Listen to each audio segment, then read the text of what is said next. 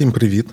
Це десятий, але не ювілейний випуск подкасту Гарне питання, в якому ми обговорюємо питання, які не на часі.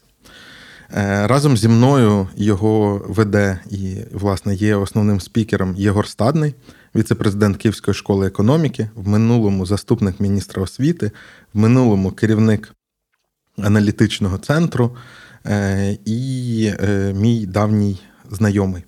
Е, от тут написали в коментарях, а в цьому випуску у Т2, як завжди, буде Ігор Стайний та ще якийсь там тіп. І я в минулому випуску справді не представився. Мене звати Юра Федоренко, е, я розробник е, і трошки менеджер. І ще я багато займаюся каналом на Доу, на якому недавно навіть вийшло інтерв'ю, за яке мене хвалили в коментарях. Чим... Да, Після інтерв'ю з Тарасом Чмутом Юра отримав якусь невидиму посаду в ієрархії інтерв'юерів в Україні. Я думаю, Так, мене е, там в коментарях, е, значить, називали, що я краще навіть Наташі Влащенко. Треба буде написати це у себе на LinkedIn. Е, от ем, і ми нагадуємо нашим глядачам, дякуємо вам дуже за активність, за те, що ви задаєте питання. Сьогодні в кінці випуску обов'язково будемо на них відповідати. І, можливо, навіть наступний випуск зробимо повністю по питанням, якщо не буде чогось нагальнішого. Тому е, спробуємо, але не обіцяємо. Продовжуйте лайкати, продовжуйте розповідати про нас друзям, е, постити нас в Instagram Stories. І е, як ще нас можна просувати? А, і ставити нам оцінки на подкаст-платформах. Да, і нагадуйте Юрі про те, щоб він е, запустив TikTok для нашого. каналу. А я думаю, коли цей випуск вийде, він вже буде запу... за... запущений. Okay. Е, от, да, і Підписуйтесь на наш TikTok, посилання на нього ми залишимо в описі до цього відео. Е, Перша тема, про яку я з твоєї подачі хотів би сьогодні поговорити, це е, інститут громадянства в Україні. Ні. Е, всі ми знаємо, ну всі ми чули цю гучну новину, яка вже коли вийде це відео, їй вже пару тижнів як, про те, що там одній одіозній особистості е, це громадянство надали. Але хотілося б почати трошки ширше. Е, що таке взагалі громадянство? Як так сталося, що ми всі стали українцями і зробили це досить легко? От. Розказуй. Ну, от це, це, до речі, завжди така палка дискусія в колах, особливо інтелектуалів українських, там якихось е, експертів. Е, чи правильно ми зробили прийняття до громадянства. Чи правильним був е, ось е, цей процес, який відбувався з там 91-го року, і там насправді триває прийняття до українського громадянства саме якби по критеріях, які тоді застосовувалися в 91-му році, відбувається і зараз. Насправді е, зараз поясню детальніше, чому. Ну і яка дискусія точилася, да, і точиться можливо і зараз. Е, Отже, в 91-му у нас, здається, одним з перших законів тоді було, був закон про громадянство, до речі. Він ще восени 91-го, здається, був прийнятий. Нинішній закон діючий це вже інший, апдейтнутий закон. Ось, Але той закон, власне, проголошував, що всі люди, які перебувають на е, території України 24 серпня та на момент проголошення незалежності проживали на ній, вони проголошуються громадянами України. Навіть ми з тобою, у яких були такі зелененькі з серпом і молотом свідоцтва про народження. Так, да, да, навіть ми з тобою е, от, проголошувалися громадянами України. От Далі, е, відповідно, люди, які мали а, ну просто типу, в цей момент не були, наприклад, в Україні, але мали паспорти радянські, де було написано Українець. Угу. Могли а, е, теж а, е, отримати громадянство. А там до до кінця совку паспорти радянські були з графою національність, так? Там було, була якась графа. Я просто не пам'ятаю, чи то було до е, до графи національності, то ще якоїсь графи, але там була графа, де була написана приналежність до РСР або приналежність до національності української, то вони відповідно могли отримати. Українське громадянство. Ось е, е, плюс е, ще там всякі якісь ну, вже екзотичні випадки по міжнародним договорах. От. Е, І в е, якщо не помиляюся, у нас також є принцип по крові. Угу. Ну, Де е, точно є право крові по- і право ґрунта. Тобто, якщо Поясню, людина. да. принцип по крові це якщо хтось з ваших родичів, причому як е, предків, так і нащадків, був на якійсь, проживав десь постійно на якійсь із територій України. Причому дуже цікава штука. Я коли для себе це відкрив, то дуже здивувався, що ми насправді такі штуки застосовуємо теж. Е, На територіях не тільки УРСР, але і УНР Української держави Скоропадського. А якщо ми пригадаємо території, які визнавалися за УНР і за Українською державою Скоропадського, то там, наприклад, там і е, терени, які належать до сучасної Російської Федерації, є Опа. ось і так далі. І так далі. Так от Слухай, а це ж Як- хтось протащив в 91-му році е, оці моменти, да? Це рухівці Е, якісь там були парламенті. Ти знаєш, я не пам'ятаю, е, де там, коли це точно було прийнято, чи в 91-му, чи трошечки пізніше. Ось, але факт є факт, є така норма. От, е, е, що, е, значить, людина, яка. Причому там, по-моєму, прив'язка не до акту незалежності, а до декларації про суверенітет. Людина, яка проживала на цих територіях під час проголошення декларації про суверенітет, е, може. Е, е, Причому або вона, або її хтось рідний проживав на цих територіях, може теж подаватися на українське громадянство, і там теж дуже швидка процедура його отримання. Тобто, ще раз, якщо ви проживали на е, десь там Брянщині, 16-го, коли там у нас декларація про суверенітет, 16 липня 90-го року, або ваш родич проживав на цій Брянщині, Угу.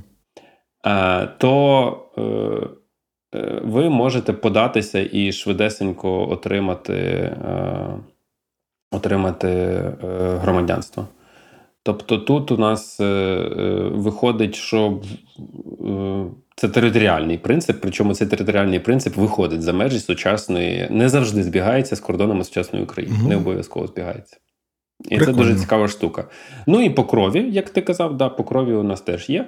Ну, от, е, І, до речі, от е, право ґрунта, воно ж діє і зараз. Тобто, якщо там у іноземців народжується дитина в Україні, на території України, да, то, вона має право може отримати отримати громадянство. українське громадянство. Да, да, да. А ось е, право да, ґрунту. Е, і е, ну, право крові, якщо хтось з, з, з батьків у народженої дитини. Ну, це якщо ми вже говоримо про тих, хто народився, да? не, не про тих, хто вже дорослі, і там як вони набувають громадянство.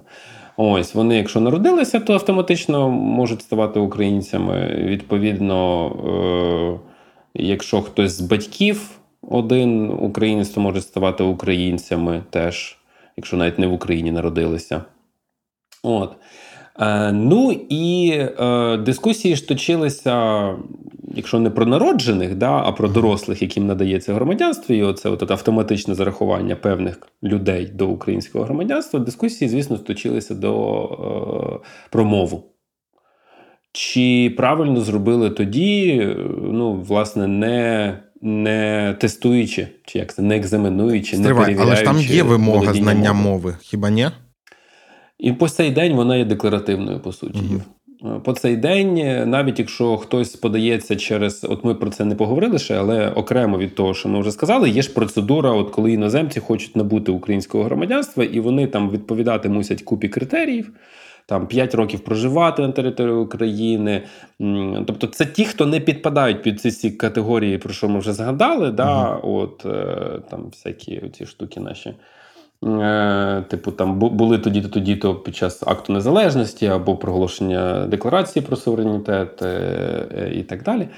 Так от, якщо зараз іноземець подається, то йому треба мати 5 років проживання на території України, йому треба мати сталий нормальний легальний дохід на території України, наскільки я розумію. Йому потрібно пройти купу всяких там перевірок по лінії там, Служби безпеки України, ще якісь там. Йому потрібно підтвердити володіння українською мовою, що, до речі, по цей день підтверджується довідкою з е, міськвиконкому чи якогось там, типу, е, ну, такого типу, органу. Тобто там ніхто реально нікого не екзаменує по сьогоднішній день. Хоча з 19-го року є окрема вимога закону, закону про ну його всі називають законом про державну мову, він там складніша назва. І в цьому законі є окрема вимога, власне, е, складати тест на Б1 Юр. Складати тест на Б1 по суті. Ось, і, до речі, програма цього тесту вже розроблена тільки. Ну, на Б1 це значить, я його не факт, що складу. Нинішня так? влада, нинішня влада вона не спішить його десь там запроваджувати. Ми в окремому випуску поговоримо про те, що у нас відбувається з таким органом, як Національна комісія з державної мови. Угу. А це буде окремий випуск. Але повернімося до от всіх цих критеріїв. Та? Щоб іноземець зараз подався, йому треба 5 років жити, дохід, е, якась там формальна пісуліна, що ти володієш мовою. І далі тебе перевіряє купа інстанцій. Там СБУ, Державна міграційна служба, купа-купа всяких інстанцій. І от е, е, основне це те, що нема критеріїв. Ну, по суті, немає критеріїв, це все волюнтаристські, завжди суб'єктивні рішення будуть там ну, чиновників. Звідси, саме звідси походять оці безліч історій, коли якісь іноземці, які ну, відверто є ну, такими заслуженими, да, е, якби, як це сказати, якщо не громадянами, да, е, друзями України, та, тобто там люди, які воювали на Донбасі. Або там ну, і зараз продовжують воювати, але іноземці. Це стосується багатьох, до речі, росіян, грузинів, білорусів. І, наприклад, там була вже в медіа ну, там дуже хрестоматійна історія, я вже забув прізвище, значить, бійчині, яка російське громадянство, але з 14 року, в 19 років, вона пішла воювати за Україну. Вона пройшла все АТО. Е, і от їй дали громадянство, вона чекала його, вона подавалася на нього, по-моєму, років 6 чи 7. От Вона чекала відповіді. Нарешті, коли там там була заковика з тим, що е, в Україні є вимога вибути з іншого громадянства. Mm-hmm. А для того, щоб вибути з іншого громадянства, треба довідку. Якщо це росіяни, а особливо росіяни, які переслідувані на території Росії. Mm-hmm то їм відповідно цю довідку складно отримати, що вони вибули з російського громадянства, тому що їх там зразу закриють. Да? Ось. Тому там, по-моєму, в 21 році спростили цю штуку, і вже їм потрібна не довідка, прям типу, з тої сторони, що ти вибув, а декларація твоя особиста, що ти вибув. А декларація це заявка просто. По типу, суті, ролик так, по суті, ти пишеш, я такий-то, такий-то. Шлю на три літери, значить, е, свою е, матушку Росію і вперед uh-huh. Uh-huh. до українського громадянства. Але це стосується не лише росіян. Це стосувалося багатьох людей. Я знаю багато до речі, що найдивніше, я знаю непоодинокі випадки українських діаспорян, Юр. Діаспорян або з Канади, або зі Штатів, які ну, насправді свідоме життя прожили в Україні, просто повернулися за покликом душі в 90-х в Україну і тут весь час жили. Ось і не можуть і не могли там довгий час отримати, от саме через те, що всі ці інстанції розглядають ці документи. Там критерії такі: 5 років живеш, ну ніби все, чек-ліст є, галочка. Стабільний дохід, легальний дохід, все, галочка є. Ну там те володіння українською мовою. Чому так важко, якщо так легко? Я не розумію, там що там якась корупційна складова, чи що вони денег хочуть, чи чи як? Я не знаю, може і так, е, може, а може, це завжди якісь ось такі, е, я не знаю, там ну, хто кого там хоче лобіювати. Там там насправді просто якби мені так здається, що вирішується все, коли хтось за когось тяне мазу угу. в цих всіх комісіях. Ось про при, при на, на надання е, прийняття до громадянства. Ось е, і там ну, ці всякі торги можуть також відбуватися. Ну і, і про що ми з тобою маємо зараз згадати? Тому що всю цю історію, да, якби ну бачиш. Вона у нас ніби є, але рухається не завжди прозоро. А а окрім цього, окрім цих критеріїв, є у, е, ексклюзивне право президента без будь-яких критеріїв надавати громадянство. Угу. Тобто, президент України, не дивлячись на будь-що, 5 років там не жив, ще щось там, просто тобі одразу. Ну, Це приклади у нас в уряді були Яценюка, там Наталія Ресько.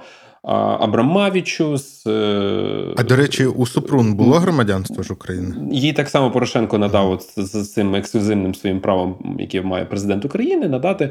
Ну і е, таке часто в країнах трапляється, що власне президенти мають такі права, що по в обхід всіх цих критеріїв. Бігом-бігом, типу, на наступний день даємо громадянство. Щоправда, є країни, де м, все-таки це не прям чисте громадянство, а почесне громадянство і так Ага. далі. От.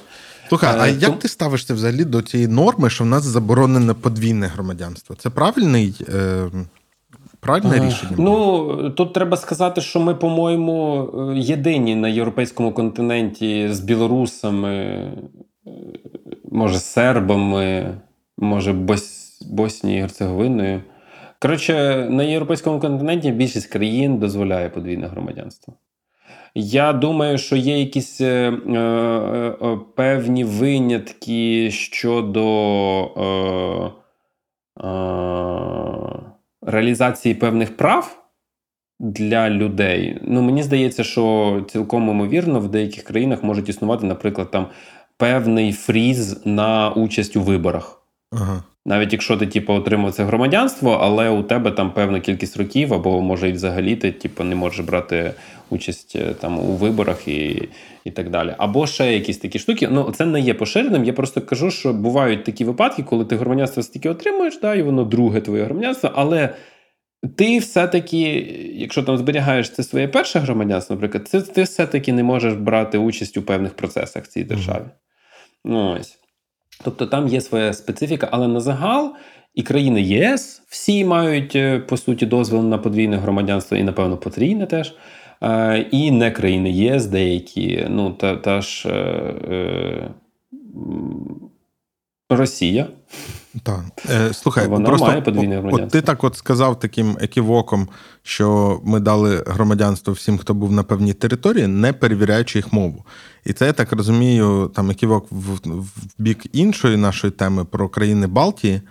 е, Що там то в них вони давали громадянство тільки тим, хто додатково мову склав. А там для тих, хто ну і мову ми нарешті, знав. да, там було таке. І там, дивись, е, я, я до чого? Я до того, що виходить, що ми в якихось штуках поступилися, а в якихось штуках ні. Тобто, в нас з одного боку в нас було легко тим, хто був на територіях отримати, навіть не знаючи мови. Але з іншого боку, в нас оце суворе обмеження про кількість громадянств. Та ти знаєш, у нас це суворе обмеження по кількості громадянств, як на мене, воно. Е, воно просто. Ну, я не знаю, яка причина. Типу, от як ти думаєш, яка причина має стояти? Мені здається, що це просто бюрократичний якийсь. Е, е, Стоп-кран, який десь там, типу, зняли, і ми весь час на ньому висимо і не можемо зрушити з місця з цим питанням. Ми, мені здається, що там щось глибше, тому що от коли був якраз уряд Яценюка, дуже багато там говорили: давайте швиденько приймемо дозвіл на подвійне громадянство. Можливо, це якийсь задумався як запобіжник проти всяких агентів впливу з Росії. Можливо, ще щось. Тому що воно, ну розумієш, от можна списувати на бюрократію, мені здається, якщо це рішення типове. Типу, Слухай, от- а ми могли би, я не знаю, це треба вичитувати. Я геть тут не спеціаліст, але ми могли би зробити подвійне громадянство за винятком, мабуть, могли б. за винятком таких випадків, коли ти друге громадянство тримаєш з Російської Федерації. Ма- Мабуть, змогли б. Ну, знаєш, якщо там є, є стадія перевірки СБУ, от, то це можна було б, мабуть, на якихось просто інструкціях е, СБУшних, там, наприклад, е, ну, відхиляти всі, всі російські. Мені здається, що ми мали би виграти давним-давно від. е, Ну, може, безвіз уже послабив цей виграш, але ми мали би виграти давним-давно від подвійного громадянства, типу, особливо з західними країнами, особливо це мало би стосуватися наших діаспорян. А, і ну, не бачу, не бачу реальних перешкод. Якщо потрібно, якщо цей варіант юридично допускається, ми не порушуємо жодної міжнародної конвенції, то потрібно вибірковість застосовувати. І подвійне громадянство в випадку з державою агресором там і е, державою Покемоном, державою агресора Білоруссю, напевно, типу, не можна робити. Окей, да, давай переходити до. Да, і дивися, про що ж ми чому ми, ми це? Тому що товариш Нівзоров е, нарисувався на горизонті, тому я тобі запропонував поговорити про громадянство.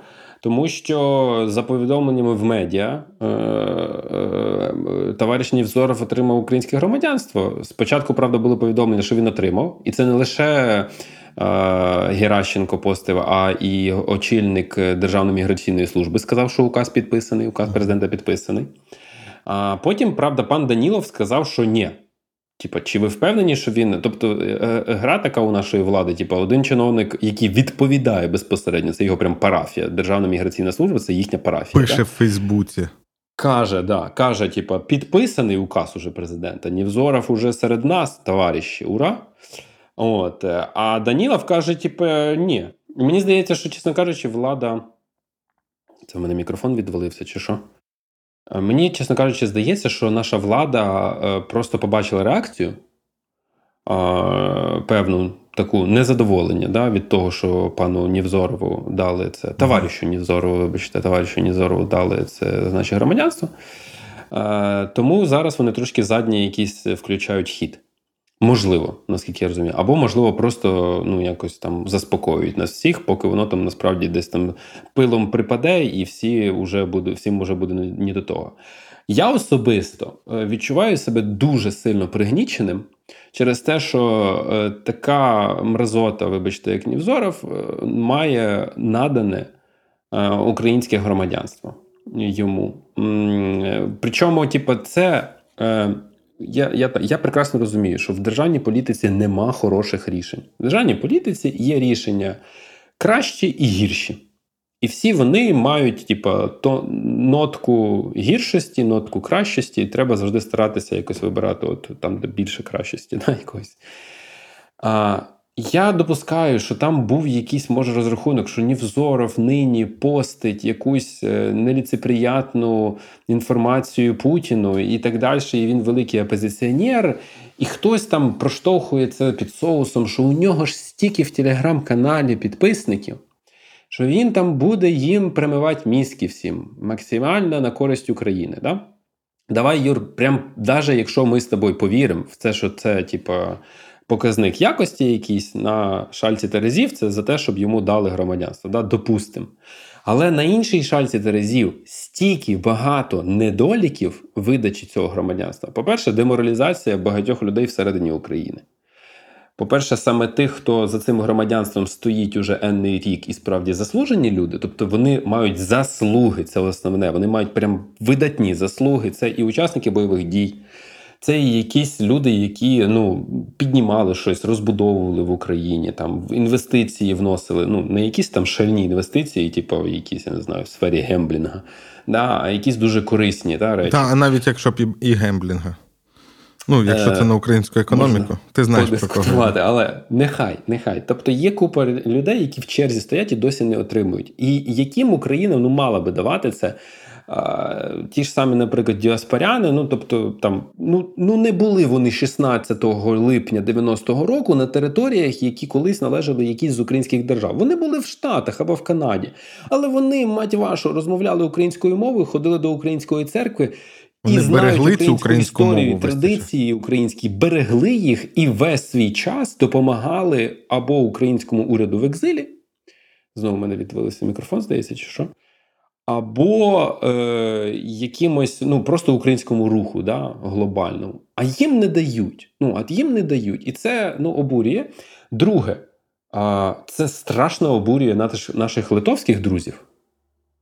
А, тому що, нагадую, Нівзоров це такий же самий Соловйов, просто його, як би, типа, дідушка. Мені ще дуже знаєш, що подобається, Е, коли кажуть, ну це ж давно було. Ну, тобто, О, да. тобто Соловйова через 20 років чи 30 ми Да, будемо да, готові да, Юр. пробачити, чи що? Юр, це, ти- це в мене такий же самий якби, розрив іде, е, і мене так само бісить, коли кажуть, ну він же покаявся. Це було давно, і він же покаявся. І я так само думаю, як і ти. Так значить, якщо Соловйов вийде через умовно 10 років і скаже, я був неправ, Угу. то ми б його пробачимо. Угу. І може громадянство йому давайте, друзі, надамо. Я вважаю, що Нівзоров е, це клята гебня. Не так просто можна бути довіреною особою Путіна на якихось там странних виборах, не пам'ятаю. На. Якихось странних років 10 назад. Ну да, десь там, я не знаю. Там Тобто- терміни просто чудові. Да, да. Не так просто бути е, глашатаєм, типу КГБ, І е, ну там, типу, е, виправдовувати і казати, що псковські десантники у Вільнюсі воювали, типу, за правду, а от це все фашисти литовці. Ось е, е, мені здається, що він. Ну я допускаю цілком, що це дуже гарно розпланована операція на багато років. А ми знаємо, що росіяни планують на дуже довгі е, кроки. Угу. Да, Та ж сама анексія Крим, Криму, вона планувалася за НН багато кільканадцять років до цього. Ось і так далі. І ну так легко давати громадянство таким кадрам, як Нівзоров, да, це дуже сильно. Е, небезпечно. І от як ми маємо ставити, як до нас мають ставитися литовці? От я не розумію. Да? Литовці. Перші наші адвокати разом з поляками скрізь їхні президенти, що далі ГБОскайте, що нинішній президент, да? ну скрізь наш, наші інтереси українські лобіювали. Да, е, Далі литовці е, постачали нам зброю, коли всі інші не постачали. Все, що могли, постачали. Литовці в перерахунку на ВВП, бо країна ж маленька, але в перерахунку на ВВП дали одну з найбільших допомог матеріальних Україні. Е, згадати, як литовці скинулися в якомусь ефірі в там 5 мільйонів баксів на Байрактар, mm, типа всі. Да? Ну, ось. І тут ми, а нагадаю, Нівзоров це людина Нонграта в Литві за свої паскудства та, які він там робив, типа Соловйовщину свою. Він людина Нонграта. І він таки дає йому громадянство, і литовці такі: what the fuck, українці. Це як? Це як розуміти? Ми ж з вами в одному човні, а тут якась криса в ну, тому човні. Це ж просто човні, некомпетентність, швидше за все. Ну, просто там здається... якийсь комунікаційник прийшов, каже: блін, от коли Невзоров шарить наші пости, в нас переглядів багато. Давайте. Вибач, мені здається, ти знаєш, я думаю, що глибша проблема.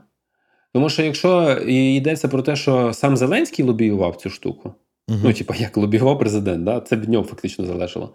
Що якщо він саме за цим стояв, то це, е, по-перше, короткозорість, по-друге, е, реально, Юр, я от вважаю, що неосвіченість. А ти думаєш, Зеленський знає взагалі, хто такий Нівзоров? Думаю, так. Да. Думаю, так. Да. Я просто трохи сумніваюся, мені подобається твоя конспірологічна теорія про те, що це взагалі проект е, ГБ е, чи як там ФСБ, ага. тому що е, ну, Нівзоров його завжди тримали на такому специфічному повідку. Він ніколи не був там крутим столичним журналістом. Він е, мочив е, там мера Собчака, на що Ксенія Собчак на нього ображена, але вважається про роль лічності в історії, що Путін поїхав будувати кар'єру в Москву, тому що вони тоді в Петербурзі не вибрались. Угу, угу. Е, він, окрім Литви, наскільки я знаю, він зі зброєю в руках воював в Придністров'ї. Та за ним там тянеться. Е, Литву він точно визнав, признав, типу, і вибачався, аля, там, типу, але от я з тобою тут дуже сильно погоджуюсь. Його реально отак от, от обережно, типу, знаєш, так тримали, його... да, щоб стався оцей фльор навколо нього, такого прямо опозиціонера. Так. Його його це дружило зі Шнуровим. Знаємо ми, чим Шнуров, якби зрештою, закінчив. Е, його Йому дозволяли, у нього там була така медійна е, якби, позиція, коли він хаяв РПЦ. Е, там угу. разом з Латиніною. І його завжди ну, типа, виставляли як такого дуже типа, сміливого і струмного чувака, але це був тупий тролінг. Просто тупий, тупий тролінг такою розміреною поставленою мовою, який озвучувався. Е, Ну, тобто, там, якщо та ж Латиніна вона там книжку написала про те, що там Ісуса Христа не існувало, е, от, е, то то тут, окрім якби образ, нічого не було. І, А ми знаємо, наскільки там було лобі церковне сильне, і його не чіпали весь цей час. При цьому його тримали на абсолютно маргінальних каналах, типу Ехо Москви, це був його найбільший медійний ресурс. Да. Е, І ну, мені здається, що порівняно з ним, якийсь хто там, кого зараз модно хейтити, Максим Кац, це, угу. це просто ангел в оплаті відносно Нівзорова. Ну тобто, е, е, відносно Нівзорова, Максим Кац це справді хлопчик, який заплутався в імперській ідеології і несвідомо її ретранслює. Тому що Ні, Нівзоров е, це зло тотальне, це свідомий пропагандист Кремля. Я впевнений, що він зараз ну, має подвійне дно, і він дуже гарно, типу, зашифрований. І знаєш, навіть якщо це конспірологія, я не правий. Просто не можна такій людині давати українське громадянство. От просто, навіть якщо ми з тобою тут навигадували, а нічого такого немає. Просто з таким послужним списком не можна це робити, тому що ну мені зараз бридко, реально бридко, тому що ну паспорт, я я, свій, я своє громадянство дуже сильно поважаю. Ну мені здається, що ну там я. Е, умовно кажучи, там і по своїй кар'єрі завжди намагаюся бути суспільно корисним якимось да, для України.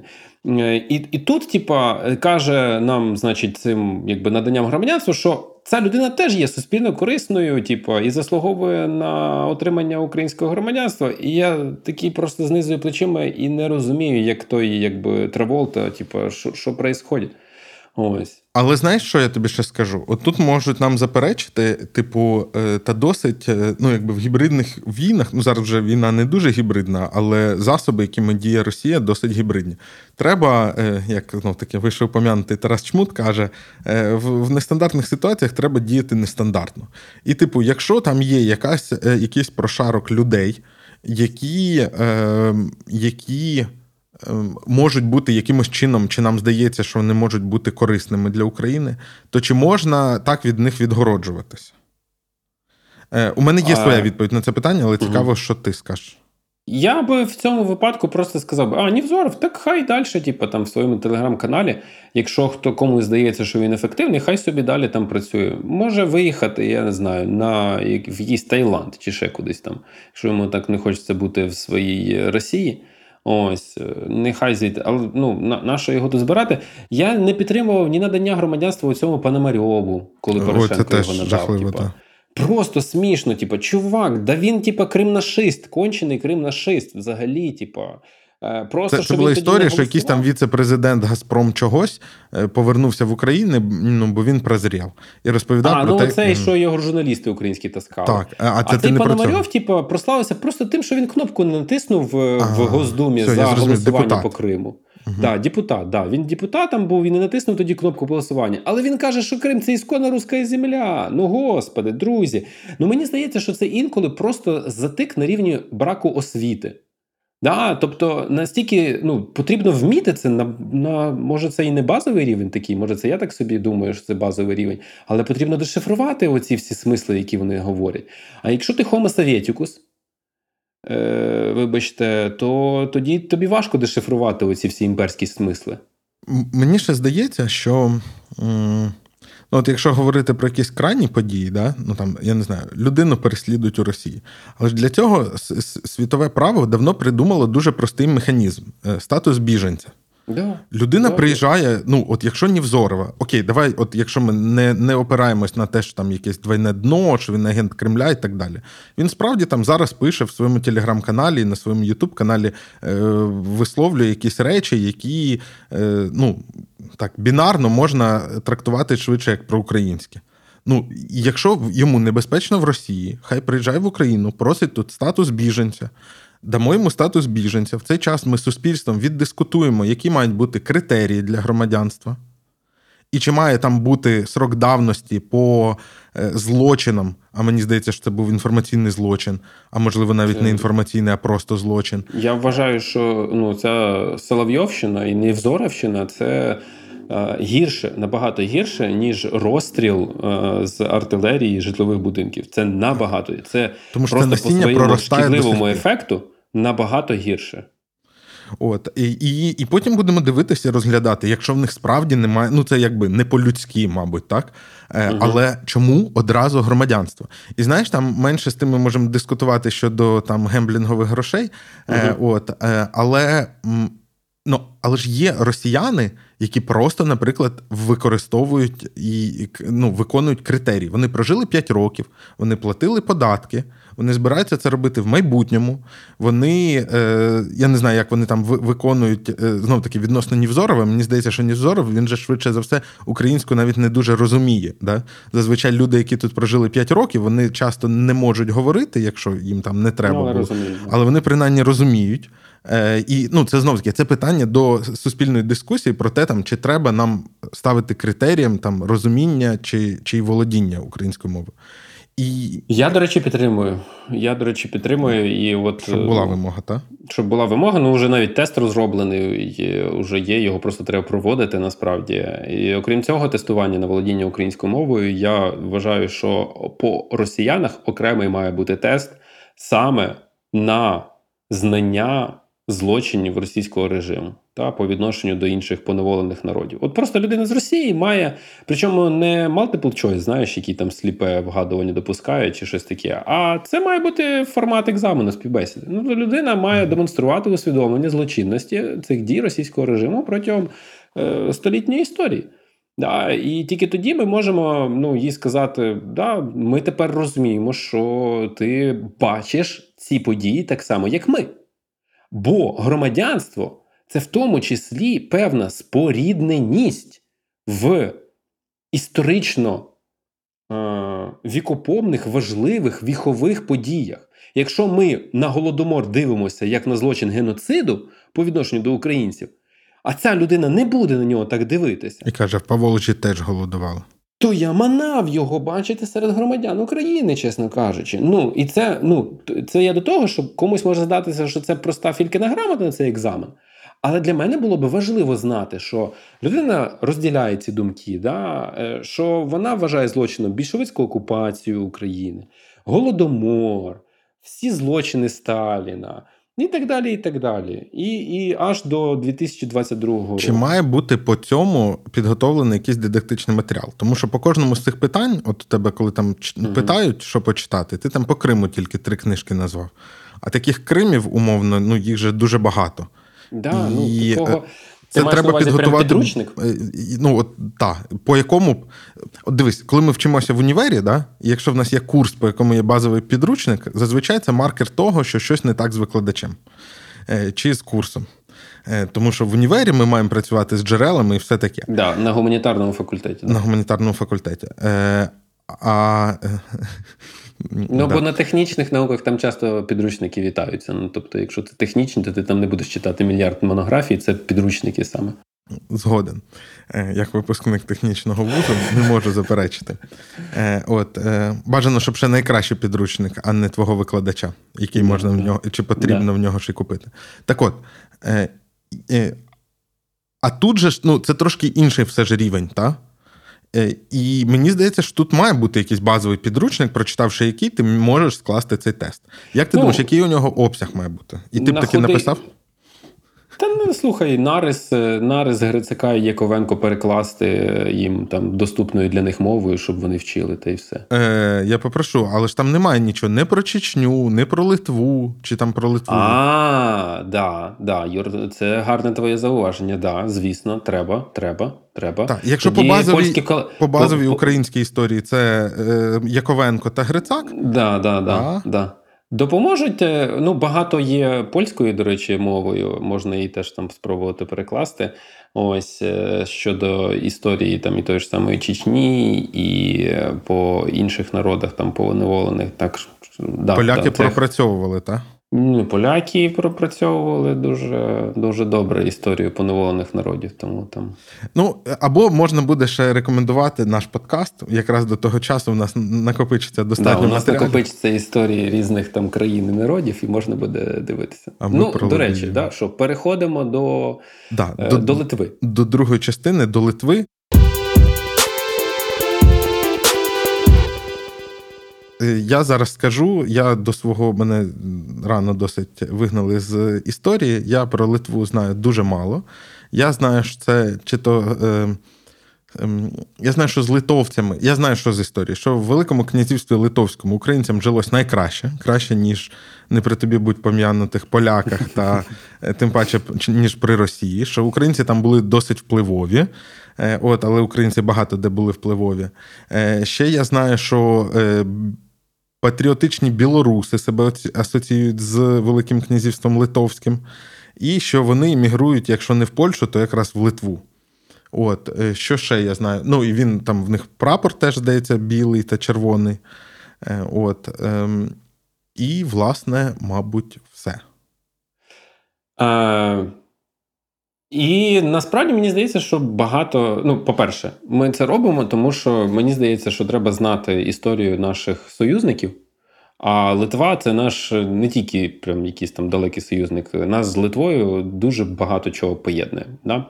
Ну, е- для того, щоб це не було душнілове, якесь там і нудний якийсь е, екскурс, я е- постараюся просто з якихось таких цікавих речей почати. Е- в середні віки, да, коли от е, там е, прийнято казати, що Київська Русь розвалилася, прийшли монголи, так, е, і тут ніби якби все все зачахло. Але ну, науковці да, вони кажуть, що ну, на багатьох землях там руських, особливо там Волинь, Галичина, та і в принципі Київське. Престол, так, і і Київ, і Київське князівство, потім воєводство. Там життя вирувало, е, звісно, вже не на такому рівні, особливо в Києві, як е, до монголів.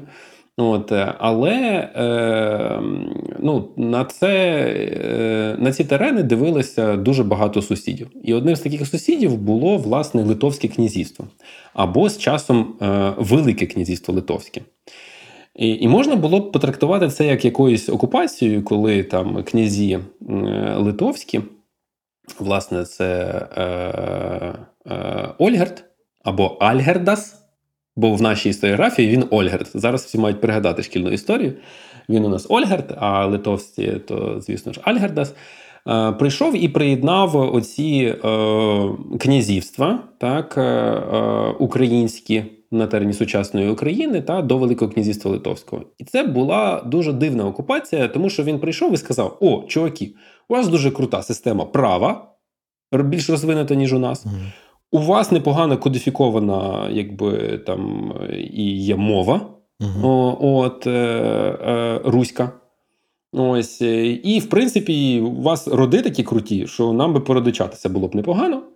Е, І вийшло так, що інкорпорація, тому і в багатьох підручниках можна прочитати не захоплення, а інкорпорація цих земель до Великого князівства Литовського та відбувалося таким чином, що ну, 10% е, литовців. Е, ну, населення там самого Великого князівства Литовського приєднали от 90% тих е, інших земель Слухай, і запозичили. А які в них були переваги? Якщо тут і закони, і круті роди, круті роди, це значить і військо. Там У них було так. на той момент більш боєздатне військо, uh да, так щоб проти нього не було смислу якось пручатися. Тим паче, що вони кажуть, що слухайте, ми тут просто вашу систему судочинства, наприклад, поширимо uh на наші землі, да і все. Тобто для магнатерії, для вельмож які були на той час, да, на території там Київського князівства, там Волинського і так угу. далі. Для них це було ну та раді Бога. Слухайте, ви ж не чіпаєте наші привілеї і взагалі нічого. Тобто там не було конфлікту і не було не ніяких було ніякого зазіхань? конфлікту. Плюс е, е, тут же ж треба згадати, що це були не католики. Угу. Ось там угу. довгий час була історія про те, що ну, наприклад, там Гедемін. Е, це власне попередній там е, перед Ольгердом ось е, князь, е, він так і не був хрещений. І у самого Гедеміна було багато синів. Це тому Вони язичники, речі, так? Половина синів католики, половина язичників. Угу. Так. І, до речі, Гедемін потім вже ж пустив ну, тут від нього нащадки, вони от пішли по багатьох там далі шляхетських магнатських родах, і білоруських, і українських. Тому у нас е, тут теж наші роди, українські роди, українська шляхта, вони теж багато хто з них походить від е, Гедеміновичів. От, До речі, один з. Е, і не тільки українців і білорусів, а росіян також, той же саме Булгаков, він з Гедеміновичів, можеш собі уявити. Ось. А, Так от. Е, ця інкорпорація була ну такою, от по суті, ну якщо можна сказати, в термінах лагідною.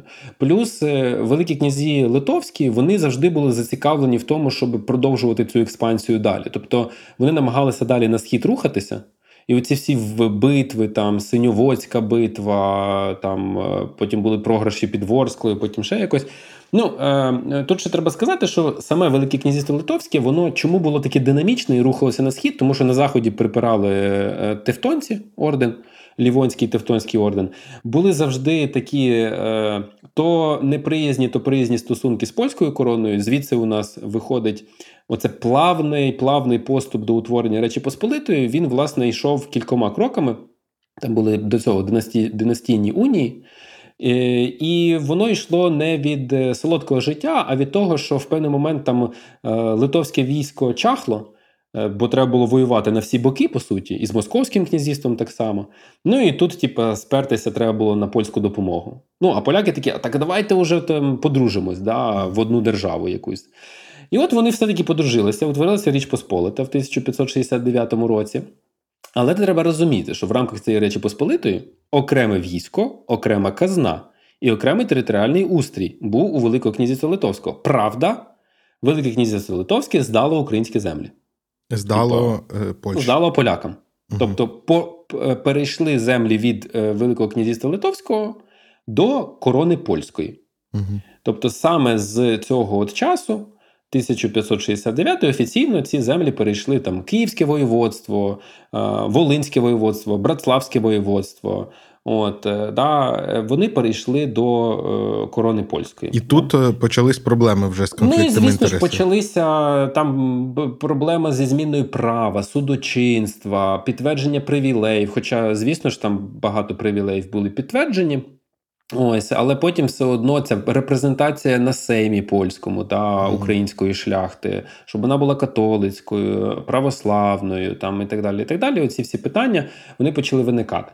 Ну і е, е, що сказати, е, їх об'єднувало Литву да, і Польщу е, єдина особа монарха яка була власне там королем Речі Посполитої, та вона була і великим князем Литовським. І ще одна штука, щоб ми точно відчували свою приналежність, варто згадати, що Велике князівство Литовське. Воно повністю називалося Велике князівство Литовське, Руське та Жимайське. Тобто там навіть в назві було, що це Руське князівство. А Жимайське це що? Жимайтія це теж територія Балтійська. Угу. Ось, е, да, Там там же ж багато теренів теж входили. От, е, І і загалом треба сказати, що от е, латиші та литовці це от ті народи, які до наших днів дійшли, Балтійські, а насправді Балтів було набагато більше. Були і ятвяги, і інші. Просто ну, частина з них так асимілювалася. да, уже, ну, Пруси. Юр, Пруси це також Балтійські племена. Угу. Ось.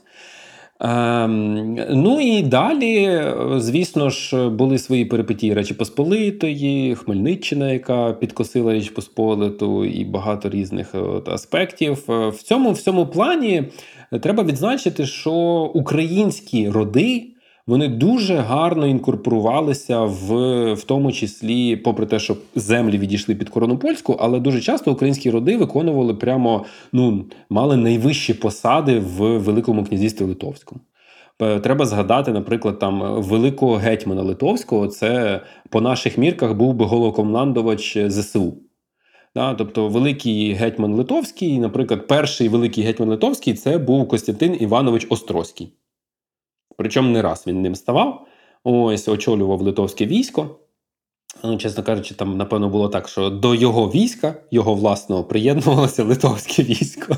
Там, я думаю, це навіть е, це не просто головнокомандувач, це ще й з міністром оборони.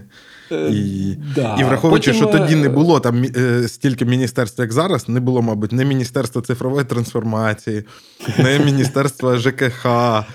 Там там міністрів було не так багато. Так. Ну тобто багато наших родів, і Острозький, і інші. Просто Острозький найбільш знакова така фігура. Потім каштеляни Віленські у Вільнюсі були дуже часто русинами. От, е, І насправді дія руського законодавства на території Литви виходить, е, тривала Юр аж до 19 століття. Коли вже після розборів поділів Речі Посполитої, ще в кінці 18 століття, в 19 столітті скасували так звані литовські статути. Це от е, кодекси, правні кодекси, які інкорпорували в себе і там руське законодавство, різноманітне руське право. Ось е, вони аж діяли по суті аж до середини 19 століття. І вони були, здається, досить досить е, крутими і прогресивними в світових масштабах. Ну, розвитку ну, права на той на момент, дивись, вони ж не були константами, які не розвивалися. Вони ж Мгм. досконалювалися, обростали новими, там вносилися правки, зміни крізь століття. Тобто, це не те, що там руське право від е, князів руських да, залишалося незмінним. Ось е, з його там верствами населення, челядь, там смерди і так далі, і так далі, бояри. Е, Ні, воно змінювалося, але просто якби якщо прослідкувати всю спадковість, то дожило воно аж до 19 століття. Щоправда, Литовська держава у складі Речі Посполитої ну, не дожила до 19 століття і е, по- поділили німці Австро, е, Австрійська імперія і Російська імперія, так поділили Річ Посполиту, і майже всі литовські землі відійшли під Росію. Частинка підійшла під е, Німецьку імперію. Під. Росію це ти маєш на увазі територія Білорусі сучасно. Територію Російської імперії під Росію. А, ну тоді все, я Лит- зрозумів. Литва, нинішня Литва, от нинішні її терени. І да, там, типу, ну, якщо брати ось ту Литву, яка була Великим князівством Литовським, то там, звісно ж, територія Білорусі, в тому числі входила Західної Білорусі. Е, е, Або Заходу Білорусі, якщо вже так. Ну і литовці зазнавали переслідувань всіх тих самих, як і українці в Російській імперії. Тобто заборона власної мови, навчання власною мовою заборона, книговидання литовською мовою заборонялося. Литовці активно брали участь в повстаннях, що в листопадовому, що в січневому. Ось, ну і власне Валуївський циркуляр він бив по всіх народах, да, не, росі, не російських, да, не російськомовних. Ну і він бив так само по, по литовцях. Заборонялося їм е, видавати книжки, заборонялося вчитися. Е, от. Е, Потім такий епізод, що їм доводилося виборювати свою незалежність у боротьбі із поляками, в тому числі. Тобто, з одної сторони, більшовики наступали, з іншої сторони, поляки. От, е, Як власне українській повстанській армії. Ну, це не, не ті часи, це от 18, 19, 20 рік. Е, Тоді е, поляки, е, прете- ну, поляки мали претензію на Вільнюс. Ось, е, власне, і вони е, його в протистоянні залишили у себе. А, Каунас став столицею Литви на 19-40 роки, ну, 19-39, по суті. Ось е, і е, Литовська держава розвивалася в цей міжвоєнний період. Там було і демократичний уряд, а потім і авторитарний уряд їхній, е, як то було в міжвоєнний період дуже поширеним серед всіх країн. Нагадаю, що на 39-й рік в Європі було лише чотири демократичних уряди серед всіх країн. Та, щоб просто не подумали, що це якась там особливість була. Тобто авторитаризм він захлинав майже всі країни, по суті, сильна влада там. Е, ту ж саму Польщу. Як зараз Так. в них? Е, ну, але я, зараз у них е, гарні стосунки з поляками знову ж таки через те, що вже поляки на імміграції у себе все це пропрацювали і виробили свою нову доктрину і концепцію УЛБ, про яку ми вже з тобою згадували: Україна, Литва, Білорусь, тобто Литва туди теж входить, і Украї... і, і, і поляки визнали власне Вільнюс, так, Мгм. литовським містом. Ну і треба сказати, що Литва першою проголосила свою незалежність від Радянського Союзу ще в 90-му році. І у них була трошечки інша ситуація в порівнянні з Україною, тому що їхній Саюдіс, це такий аналог українського руху, а, а, мав більшість після виборів 90-го року. На відміну від е, нашої ситуації, Мгм. де комуняки мали все-таки більшість. Да? Просто рухівці їх пушили дуже активно. Ну і Саюдіс е, довго не чекав. В 90-му році виграли вибори, в березні 90-го року проголосили незалежність. Ось е, Литви, далі Москва, оця вся історія з тим, що псковських десантників відправляють туди. Ну і понятне діло, що війська радянські стоять на території Литви. Е, І потім ця вся е, історія з телевежею в Вільнюсі, про яку Нівзоров і робив свій репортаж про фашистів, які там оточили цю вежу, де там десантники це сиділи, псковські. Ось, і які вони нещасні, там і так далі. Ну і Литва стає е, ну, економічно стабільною через шокові реформи. Угу. Е, доєднується до НАТО, доєднується до ЄС. По суті, рівень життя в Литві вищий, ніж в Україні. Е, був, напевно, нижчий в 90-му році, ніж тоді в тодішній Україні. Да, Литва ж з Балтійських країн, вона як би це так сказати, е, ну тобто там немає такого туристичного потенціалу, я так розумію, як в Латвії. Чи в Латвії він швидше такий море, типу як рекреація? Е, Литва, ну, на жаль, там такий потенціал. Е, ну, Їм доводилося проходити через багато різних там, ну от я казав, шокових реформ, і там є велика проблема відтоку молоді. Угу. Е, бо країна маленька. Ну і треба сказати, до речі, що от в, в історії Литви були і трагічні тим сторінки, коли там е, е, голод, наприклад, е, в часи Російської імперії е, у, на території Литви був великий голод, я вже забув всередині 19 століття, і приблизно після нього 700 тисяч литовців емігрувало в Північну Америку. Угу. От, Штати, Канада, і там теж є своя історія великої там... еміграції. А? Потужна діаспора чи не дуже? Потужна діаспора, потужна діаспора, і, власне, вона теж відігравала важливу роль. Ось і в сучасній Литві теж. Але от те, те що їх найбільше непокоїть, це відтік молоді до інших країн Західної Європи. І він у них, е, ну, от, власне, відчутний, а так як країна маленька. Це досить сильно б'є там по там, демографії, економіці і так далі. Але ну, тримаються вони молодцом, і ще раз наголошую, що є постійним стратегічним союзником, що підтверджує власне поведінка Литви от зараз, тому що зброю переказують, гроші переказують і населення, і уряд, і дипломатична позиція є абсолютно однозначною да, проукраїнською у Литви завжди. Е, слухай, я буду тебе це питання питати по по всім маленьким країнам, які ми будемо обговорювати е, в схожому контексті. За рахунок чого вони збереглись? Це що за рахунок еміграція? це дуже цікаво. За рахунок того, що переважно, е, ну, по-перше, мова це Балтійська група, і вона достатньо ну, віддалена. І і полонізація, і русифікація не мали таких серйозних успіхів. Ось, особливо на селі. Mm-hmm. А, Далі а, склалася така цікавинка, цікава ситуація економічна. В 19 столітті литовські фермери, литовські селяни змогли отримати первинний капітал і увірвалися в міське життя. Угу. Е, А чому наголошую на селянах? Тому що саме там зберіглася литовська мова. Угу. Переважно. Ну, звісно, в містах поодинокі випадки теж траплялися, але переважно, звісно, міста були або полонізовані, або далі вже русифіковані. Ось і е, е, завдяки цьому капіталу, тому що у людей були гроші, угу. от е, фермери з села, е, перші такі капітали на цьому такому це, це аграрному. Які роки? Е, це 19 століття, кінець 19 століття, початок 20-го. Вони починають. Ну, плюс е, це все супроводжується ще романтичним ренесансом і літературним.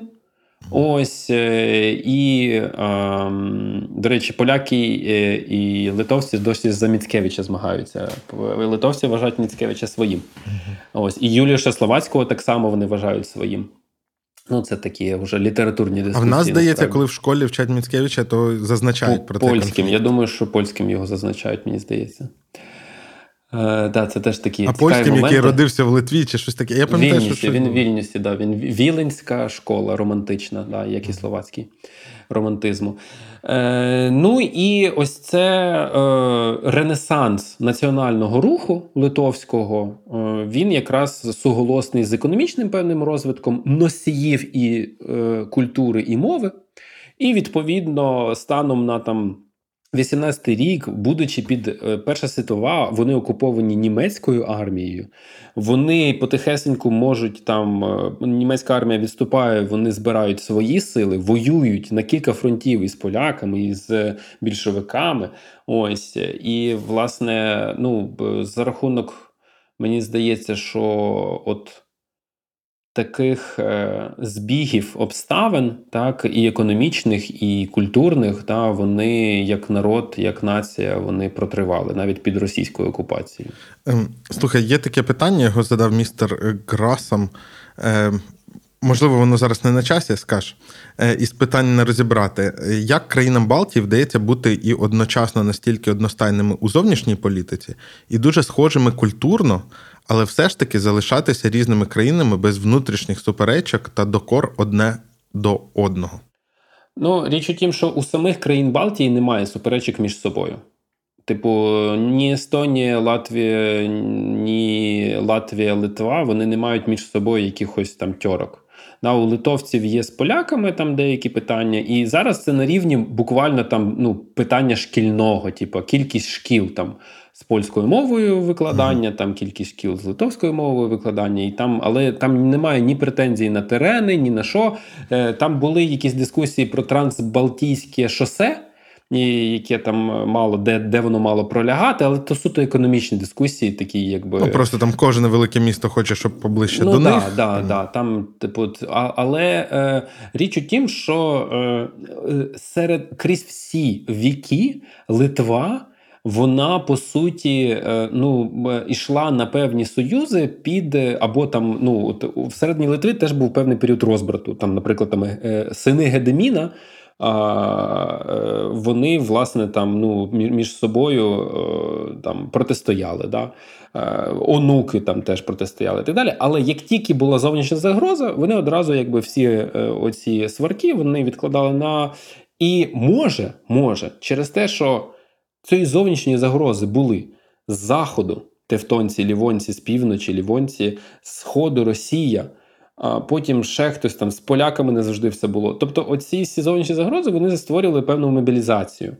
І навчили їх домовлятись між собою. Навчили їх домовлятися між собою і завжди е, ну, от вибирати, ну не хочу сказати менше зло, але от е, те, що зараз в цей момент важливо, да, сконцентровуватися на певних пріоритетах для того, щоб державність існувала, державність продовжувала існування. Ось е, і у них не було питань щодо там. Ну от бачиш, ми ж з тобою вже продискутували.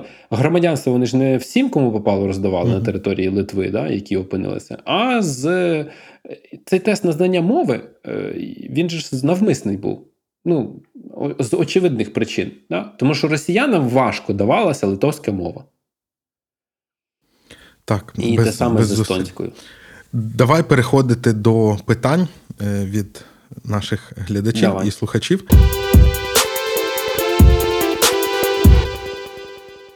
Перше поза конкурсом, тому що термін не підтискають. Значить, Ілля Воронов питає: е, є до вас питання як до людей, знайомих з освітньою галузю. Це, мабуть, до тебе. Е, Я цього року поступаю, і мені цікаві підприємництво і айтішка. Куди краще поступати в Харкові або в інших містах? Давай, радь. Тільки давай без оцих е, там треба обрати. Я скажу просто Київська школа економіки. Е, Бо у нас є фактично програма з бізнес-економіки, і у нас є програма з IT, і не тільки зараз ще й кібербезпека з'являється. От, чотири загалом програми. Подивіться у нас на сайті бакалаврські програми. Е, Вони англомовні. Я вам гарантую, що у нас е, е, один з найвищих рівнів в Україні. Він визнається навіть тим, що у нас є програма подвійного диплому з Х'юстонським університетом. Ось, а це не хухри-мухри, це означає, що університет в Х'юстоні, в Техасі вивчає всі наші процеси, наших викладачів і каже: О, можемо вам довіряти і вірити. А, у нас нема списування, ми за це одразу виганяємо, відраховуємо. Е, і і е, ми ну, дуже сильно турбуємося про ефективність навчання. Інколи, напевно, аж занадто. Ось. Е, і тому. Але це нас є- людині треба буде переїжджати, що теж, до речі, той ще челендж. Якщо ви самі живете в Е, Харкові. Ну, зараз ми, до речі, відкриємо трек е, дистанційної освіти і е, водночас з е, очною освітою. Так, давай, а якщо не Київська школа економіки, то давай в Харкові, в Києві і Львові. УКУ, УКУ. УКУ у Львові. В Харкові я нічого вам не скажу. От просто нічого. Але ну я скажу: в, в Харкові багато типу гарних інженерних вузів.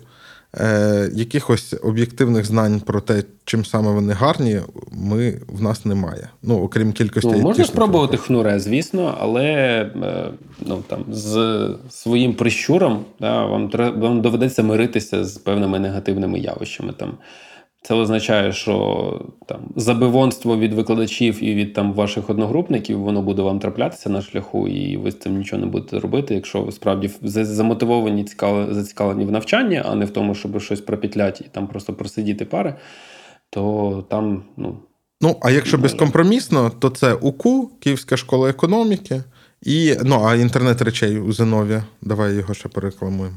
Ну, або... Інтернет речей в Львівську політехніку, особливо да, радимо, рекламуємо. Він у нас був на каналі, подивіться. Тому тому так. Е, Давай далі. Е, з, Це вже такі питання по по, по тематикам нашим. Е, З одного боку, ми кажемо, що було б добре залишати більше грошей на місцях, щоб люди самі вирішували, що їм потрібно е, на місці. З іншого боку, Єгор зазначив, що коли, наприклад, шкільні автобуси закупляє міністерство на всю Україну, то це простіше проконтролювати. Де мав би бути той баланс, що ми віддаємо на місцеве самоврядування, а що вирішуємо закупляти на рівні країни? Це супер круте питання, насправді, тому що власне треба його відшукати. Цей баланс. Е, ну на конкретних якихось випадках це могли би завжди бути е, ну, якісь технічні характеристики, які можливо, якісь, е, якщо це доцільно, да, якщо е, десь на місцях. Бо е, чому я погоджуюся, що на місцях е, це круто, да, коли рішення приймаються? Бо є принцип субсидіарності, і якщо це е, принцип субсидіарності, ми по-моєму, з тобою вже його згадували. Це коли рішення приймається на тому рівні, де є максимально великі шанси прийняти найкраще рішення. Да? Тобто, якщо на місцях там ок приймуть рішення, то туди і спускаємо. Але ж можна спитати певні технічні характеристики. Ну тобто, тому я, наприклад, є прихильником е, того, що в публічній політиці, в державній політиці найефективніший інструмент є комунікація. Не гроші, не регулювання, а комунікація.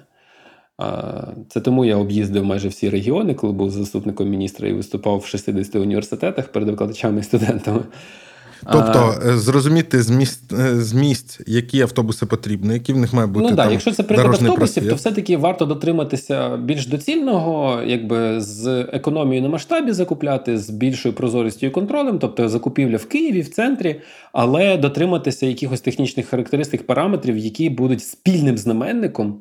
Ну, для більшості регіонів або ж, ну, наприклад, для кожного та, такі підібрати. Тому що ну я у, допускаю, якщо ми візьмемо е, автобуси, то є в Франківській області гірські райони, куди треба куди треба підвозити людей. Ну і там, можливо, якісь технічні характеристики автобусів мають бути трошки інші, ніж в е, рівнинних пологих районах Черкащини. Да? Угу. Тобто, ну, якщо так грубше сказати, то умовні автобуси закуповувати має Київ, але там, можливо, моделі визначати мають на місцях, які їм потрібно, ну, а там має е, бути якесь узгодження і тут, дискусія. Тут дивися, узгодження і дискусії, бо визначати на місцях це вже ризик того, що місцеві добазарилися з кимось там, типу, угу. що от такий саме там, значить, будемо е, мати стандарт закріплений в закупівлях, а ти ж тільки єдиний його виробник, да? Ну ні, просто в нас знаєш, в нас є такі штуки. От зараз цікаво ще слідкувати, як машини для військових везуть. Але от наскільки я знаю, що по автомобілям цивільним е, там на півдні і, мабуть, сході України. Було якби історично дуже були популярні там японські автомобілі, якщо ми говоримо про іномарки. А на заході України там було багато завжди німців. Ну, я думаю, це зрозуміло чому. Тому що там морем привозили, е, а там е, гнали з Європи. І, можливо, це, наприклад, може позначатися на там мережі сервісних якихось станцій. І там людей, які вміють Тойоти е, лагодити на Одещині значно більше, ніж людей, які вміють лагодити Volkswagen. От, е, ну, ну такі ж теж можуть бути. У нас ні Toyota, ні Volkswagen для школярів не будуть купляти, але твій понт зрозумілий, що можна враховувати просто ну, такі штуки. Я би так і рухався. Але питання дуже круте, тому що з однієї сторони можна так сильно загнатися в е, намагання зробити все прозорим, там, чесним і так далі, що знизити ефективність закупівель. Це питання задав е, Юрій Коваль. Я не пам'ятаю, чи я назвав його ім'я, тому е, повторюсь. Е, Значить. Е, і е, давай останнє на сьогодні. Е, людина каже, що не доганяє по аргументації щодо стипендій, і що твоя аргументація шкутильгає на обидві ноги. Е, Перше, у більшості студентів приблизно давай, щоб я не забув, Павел Позняков, Павло Позняков питає: у більшості студентів приблизно чверть видатків в місяць, сказав ти. Покриває стипендія, чверть видатків, тобто не у всіх, не четверть. І як на мене, 25% то це немало, щоб стверджувати, що для них сума не грає ключової ролі, як ти стверджував. І друге, це на бюджет вступають люди з заможніших родин. Е, якась прохладна історія. Ви стверджуєте, що один рік підготовки до вступу з витратами на всіх репетиторів дорожче, ніж 4 роки оплати контракту. Тут я прям скажу так: дорожче. Гарних репетиторів дорожче, ніж оплата українського контракту. Е, загалом погоджуюсь з ідеєю зміни розподілення стипендій, але аргументацію не зрозумів зовсім. Можна розкрити детальніше, що ви мали на увазі, бо зараз пре проти логіки. Е, та я напевно все це прийму на свій рахунок, тому що очевидно, що я там е, пояснював це максимально там незрозуміло і е, там так далі. Тобто, щоб просто чітко питання про там пропорції, скільки складається ем, там в доході, складало. Я відкрив навіть це і наше дослідження, це на це досі. 16 рік, скільки вже часу було. Ну, до речі, перше, так як це 16 рік, то не варто сприймати от е, цю статистику, якою зараз валідною. Повірте, типу, з 16 року дуже багато води сплило, і тим паче зараз ситуація може бути іншою е, в конкретних цифрах. Але суть е, там, напевно, не змінилася. І до суті, я діду в відповіді на це питання. Значить, коли ми питали студентів яка частка ваших місячних витрат покривається е, вашою академічною стипендією. Да? І від 0 до 25 сказали е, майже 40%. Тобто там не 25, там від нуля, тобто там могло бути і 5%, і ще скількись там, типу, далі там іде від 25 до 50 це 36%, там, і і там може далі не буду читати. Е, як це трактувати е, коректно і там е, правильно?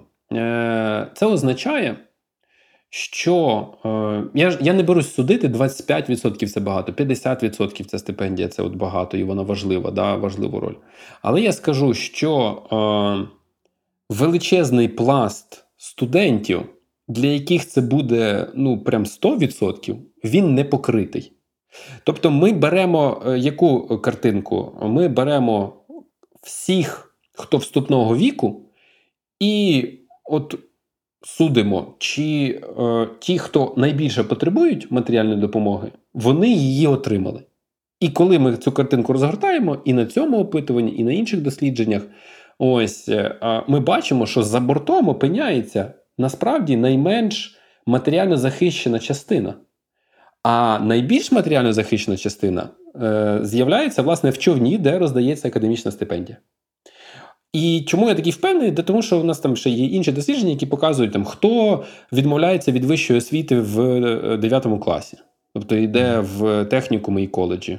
Ось після 9 класу. Да? Це також найменш матеріально захищені верстви. Тобто тут школярів. питання не в тому, наскільки хто? це значуща сума для тих, хто хто її отримає. Тут питання в тому, що за бортом є дуже да. багато дітей, людей, для яких це була б е, значущ, е, як це life change е, значуща е, сума. Е, да. І друге, чому ми такі впевнені, що академічну стипендію там отримують більш заможні відносно до тих, хто її не отримує. Да? І тут питання до контрактників. Ну, у нас є інше дослідження, яке з'єднує соціально-економічний, матеріальний, якщо хочете, стан родин з результатами ЗНО. Так от, ну там є кореляція, і, в принципі, є наше обережне твердження про казуальний ефект, також, тобто причинно-наслідковий зв'язок. Це матеріальне становище. Мають, точніше, результати ЗНО найвищі мають ті, хто мають краще матеріальне становище. І там це дешифровується на багато рівнів, як і репетитори, так і просто кращі школи. Е, повірте, навіть комунальні школи, де просто потрібно мати супутніх багато платежів да, не приватні. Да, От вони от також там є люди з вище середнього статком, да, з родин з таких. От, І да, я теж можу навести безліч прикладів людей з незаможних родин, з якісними знаннями, високими результатами, але ну, це не великі числа. І навпаки. Ось. Да, да, і це будуть винятки радше з загальної тенденції. Тому ми і кажемо, що академічну стипендію здебільшого будуть отримувати ті, хто більш заможні за тих, хто на ті ж самі бюджетні місця або навіть взагалі до університету не потрапив. І тут ще питання розібратися. Вони не потрапили, чи справді у них е, через те, що справді у них немає рівня знань. Чи вони не потрапили, тому що вони собі відмовили в цьому, бо батьки сказали: ні, синку або доцю, універ не потягнемо. Підеш до коледжу і технікуму, наприклад. Угу. Угу. От я, я сподіваюся, що зараз більш зрозуміло, але ну на загал то дослідження, по-перше, було 16 року. Я впевнений, що зараз, якщо проводити, то картинка буде інша, але логіку це все одно не руйнує в тому, що нам потрібно переформатувати стипендійне забезпечення. Нам справді потрібно адресні. Соціальні стипендії, які даються за матеріальним, бо це питання доступу до освіти, щоб у нас не було дітей талановитих, які кажуть, не можу піти в універ, бо батьки не мають грошей. Да? От ми їм маємо дати цей доступ до освіти, тому що це ж і проживання в іншому місті, і так далі. Це ж не тільки якщо талановита потрапить на бюджет, так треба ж якось себе прокормити. Да? То мені здається, що академічної стипендії там не вистачить, по-перше. Ось е, тому там реконфігурація, таргетинг, цільовість соціальної стипендії, і я вважаю, ніхто не постраждає, якщо у нас буде матеріальна складова забезпечена, покрита по всіх студентах, хто цього потребує, звузити радикальну академічну стипендію, зробити її справді такою, ну е, за видатні академічні досягнення. Ось, але ну це не має бути 40%, це має бути менша кількість студентів, якщо ми всім матеріальні потреби, хто в цьому нуждається, потребує, покрили. Дякую за цю розмову. На цьому на сьогодні все. Глядачі, не забуваємо писати питання. Ми їх всі рано чи пізно розберемо, ставити лайки і розповідати. Да, і поширюйте, поширюйте. Я кілька разів бачив, мені так приємно, що поширюють наші розмови. Це прям нас дуже сильно мотивує. Ви можете Єгора прямо тегати в інстаграмі. Можете мене тегати, якщо знайдете. От. Все, до зустрічі. Щасти.